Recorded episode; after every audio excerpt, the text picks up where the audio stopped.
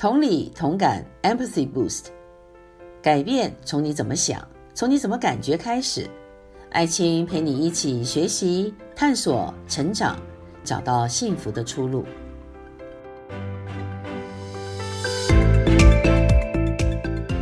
大家好，我是爱青，欢迎又来到同理同感，找到幸福出路的节目。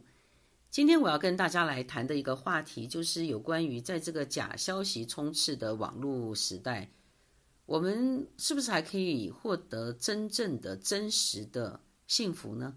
因为人与人之间是彼此互相影响的，我们生活中需要很多的资源，而其中有一个资源就是资讯，所以这是值得我们去思考的。所以今天会谈一下，就是有关于比尔盖茨他的这个最近被黑得很厉害啊。还有就是我们怎么样可以去换一种角度来思维，以及我们怎么样来看到这个假消息如果继续朝这个趋势发展的话，对我们整个人类的生存所造成的影响。我也会提这个 Doctor Edward Lorenz 啊，他所提出的蝴蝶效应啊，这是很多人常常听到的一个很有趣的一个现象的观察。所以希望今天我们在谈这个节目内容的时候呢，我们可以从一个呃，比较不一样的角度来探讨，到底我们怎么样来面对假消息对我们生活当中的影响。那在这个最近由于疫情的关系啊，在刚开始一二月的时候，可以说是乱了方寸，全球都一样，也就是我们从来没有遇到过一个就是全球被同样一件事情整得人仰马翻呢。那而且它是被一个被肉眼看不到的这个病毒所引起的，并不是大家拿着枪拿着刀在那边打起仗来，打起第三次世界大战。那所以在这个过程当中，我们就会看到有很多的网络上有很多的消息跑出来。那有些消息就会跟你说啊，其实这个病没什么大不了的，不然就跟你说啊，死了多少人或者没有死多少人。那疫情的这种隐瞒或者不隐瞒，或者是直接的报道，都可能让很多人怀疑你这个说的是真的还是假的。那所以在这个过程当中，也会发现有些新闻是制造出来的，故意制造一种氛围，让我们感觉好像呃自己是被谁陷害了。那所以比尔盖茨就在这个过程当中成为一个阴谋论的一个被假消息呃所抨击的一个对象，因为最主要的一个假消息呢，就是说呃他是呃已经培养好了这些所谓的呃病毒。那就等着这个呃 pandemic 啊，就是这个这个大的这个疫情出现，他就可以来卖疫苗，他又可以来赚很多的钱。大家不要以为说你听到这个东西好像觉得有点好像是不是太夸张了，但是很多人相信啊，有上百万的人啊，他们在看这个东西，然后他们也会去发给他们的朋友，然后而且会做出很多的讨论，也就是我们叫做 conspiracy 啊，就是阴谋论。到底我们要怎么样来看待呢？呃我自己也在这个过去几个月，也就是常常去网络去搜寻啊，就是看看到底是有哪些不同的报道，有关于他们的这个比尔盖茨的慈善机构，他们到底在做些什么。所以我也在那边观察，可是我总是感觉他这个内容是不是真的有点牵强？一直到最近，就是《华盛顿邮报》以及《华尔街日报》都陆续的有刊登一些他们的报道，就是说这个都是一些假的。是捏造的。那事实上，比尔盖茨跟他的妻子，他们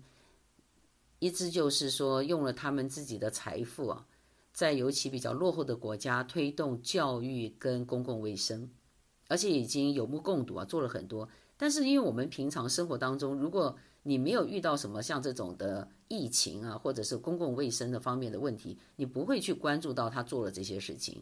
可是现在疫情发生了，大家反而要去黑他。这就是看到这个人性啊，就是人在这个慌乱的时候、恐惧的时候，真的会做出一些违反他的理智哈来做的事情。还有亚裔呢，也就是被受到了一些歧视或者一些误会，所以有些人，尤其生活在这个西方社会的这个亚裔，就会隐隐的感觉到自己好像被歧视了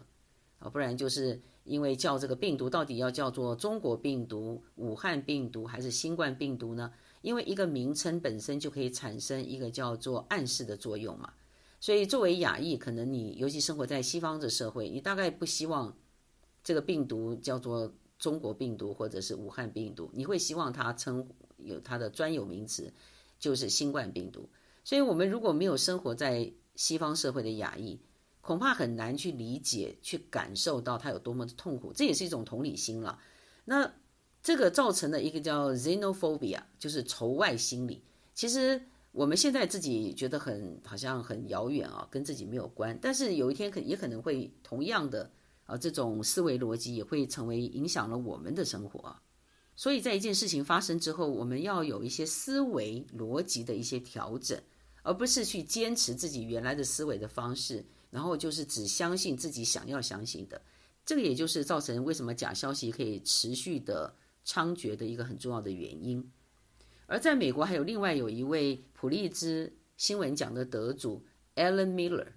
他是在二零零六年的时候，他到他女儿的学校啊中学。去给了一个演讲，这个演讲就是有关于他作为一位新闻从业人员，他在做哪些事情啊？这个在美国是常常有的，就是让孩子的父母亲到学校里面去介绍他的职业，让很多的年轻人就可以了解不同的行业他们在做哪些事情。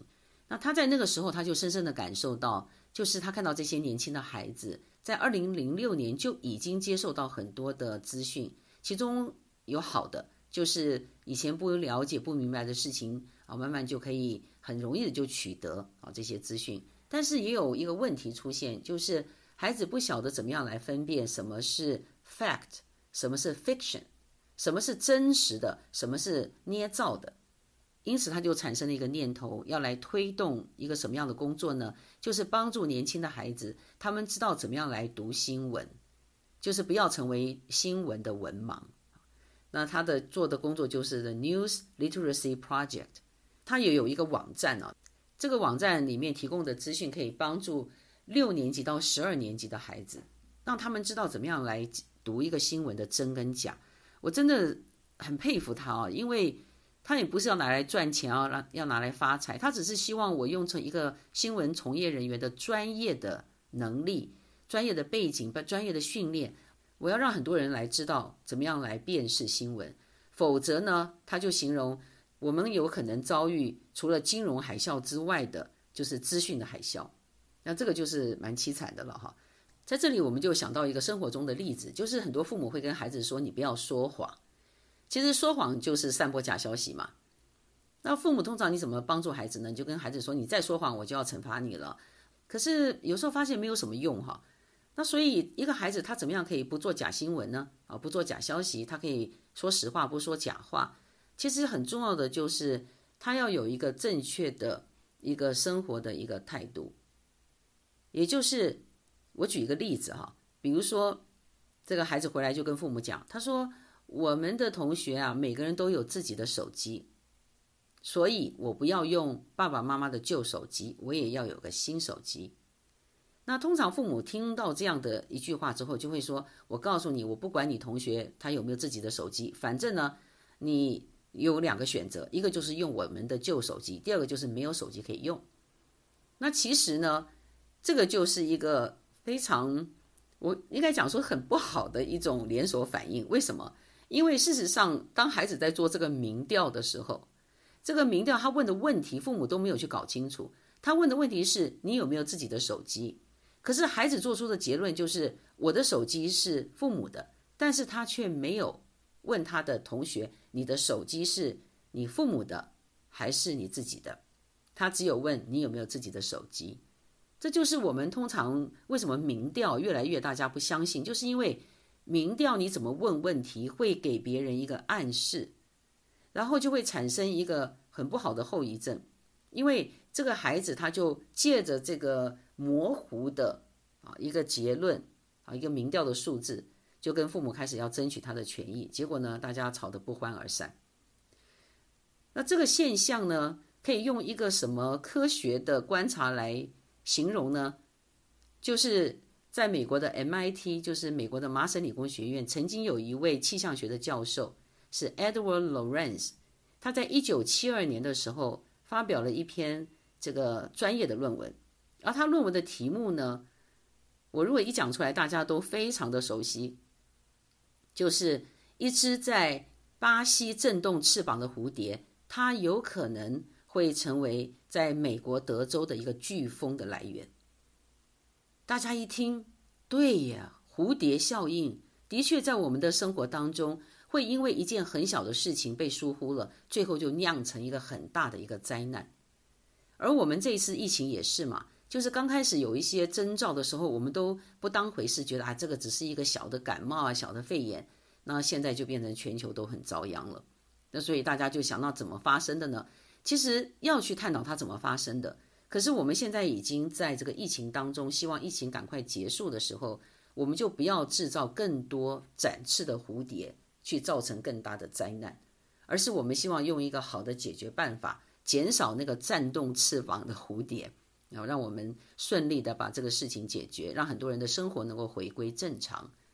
而他在讲这个蝴蝶效应的时候，他还讲了另外一个理论，就叫混沌理论啊。这个混沌不是我们吃的饺子馄饨啊，这个混沌是指混乱的意思啊，chaotic。那他就讲到说，这个当我们都生活在一个很复杂的一个系统里面的时候，其中有任何一点小的变异、呃、变动，都会引发整个一个。呃，效应出来就是连锁反应，到最后就是可能是一个很混乱的情况。这个他就讲到了，就是所以我们以后呢，不要总是苛责这个报气象的人员，因为其实气象的这个可预测性啊，常常会受到一只蝴蝶的影响，所以它有时候路径就忽然改变了。那所以我们就可以看到，如果父母今天你要教你的孩子怎么样可以说实话。以及我们怎么样来看新闻的时候，我们要记得这个蝴蝶效应跟混沌理论，提醒我们，因为我看的一个假新闻，或者我认为这个假消息没什么大不了的，我还传给别人看的时候，很可能就是一只蝴蝶振动翅膀，最后就造成了飓风，或者我们说是台风。这就是我们怎么样可以来拒绝假消息。而 Alan Miller，他做他的啊、这个。呃，帮助大家读新闻，能够分辨真假的这样的一个计划里面，他也是一直努力的在帮助大家能够怎么样来知道什么是真，什么是假。我认为最重要一点就是你要自己多阅读，不要都是听二手的资料，你自己去读新闻，自己去找资料，自己去找一些研究的结果。那这样子呢，你所得出的结论呢，不论是对别人怎么样，至少对你自己而言，你的幸福才能够是真实的。而不是我们就在那个假消息的那个那个河流里面在那边啊游泳，然后最后就是海啸来了。所以希望我们今天谈的议题，能够帮助我们怎么样来看待我们周围所充斥的假消息，以及它对我们可能会造成的一种灾难。所以不但我们自己身为华人啊，我们能够追求我们自己对于事情的判断的能力，也希望作为世界公民，我们也能够有很好的判断事物的能力。所以，如果你们对任何心理健康或找到幸福出路的议题有兴趣了解，呃，都欢迎啊、能够啊、告诉我们，因为我们也可以讨论你们所关心的议题。也欢迎你们跟我们同理同感的制作单位联系。谢谢收听今天的同理同感，也请收听以下的联系方式。欢迎告诉我们节目内容对你的帮助。也可提问生活相关的议题，例如青少年孩子为什么对父母爱理不理呢？如何不被固执和坚持己见的人惹气呢？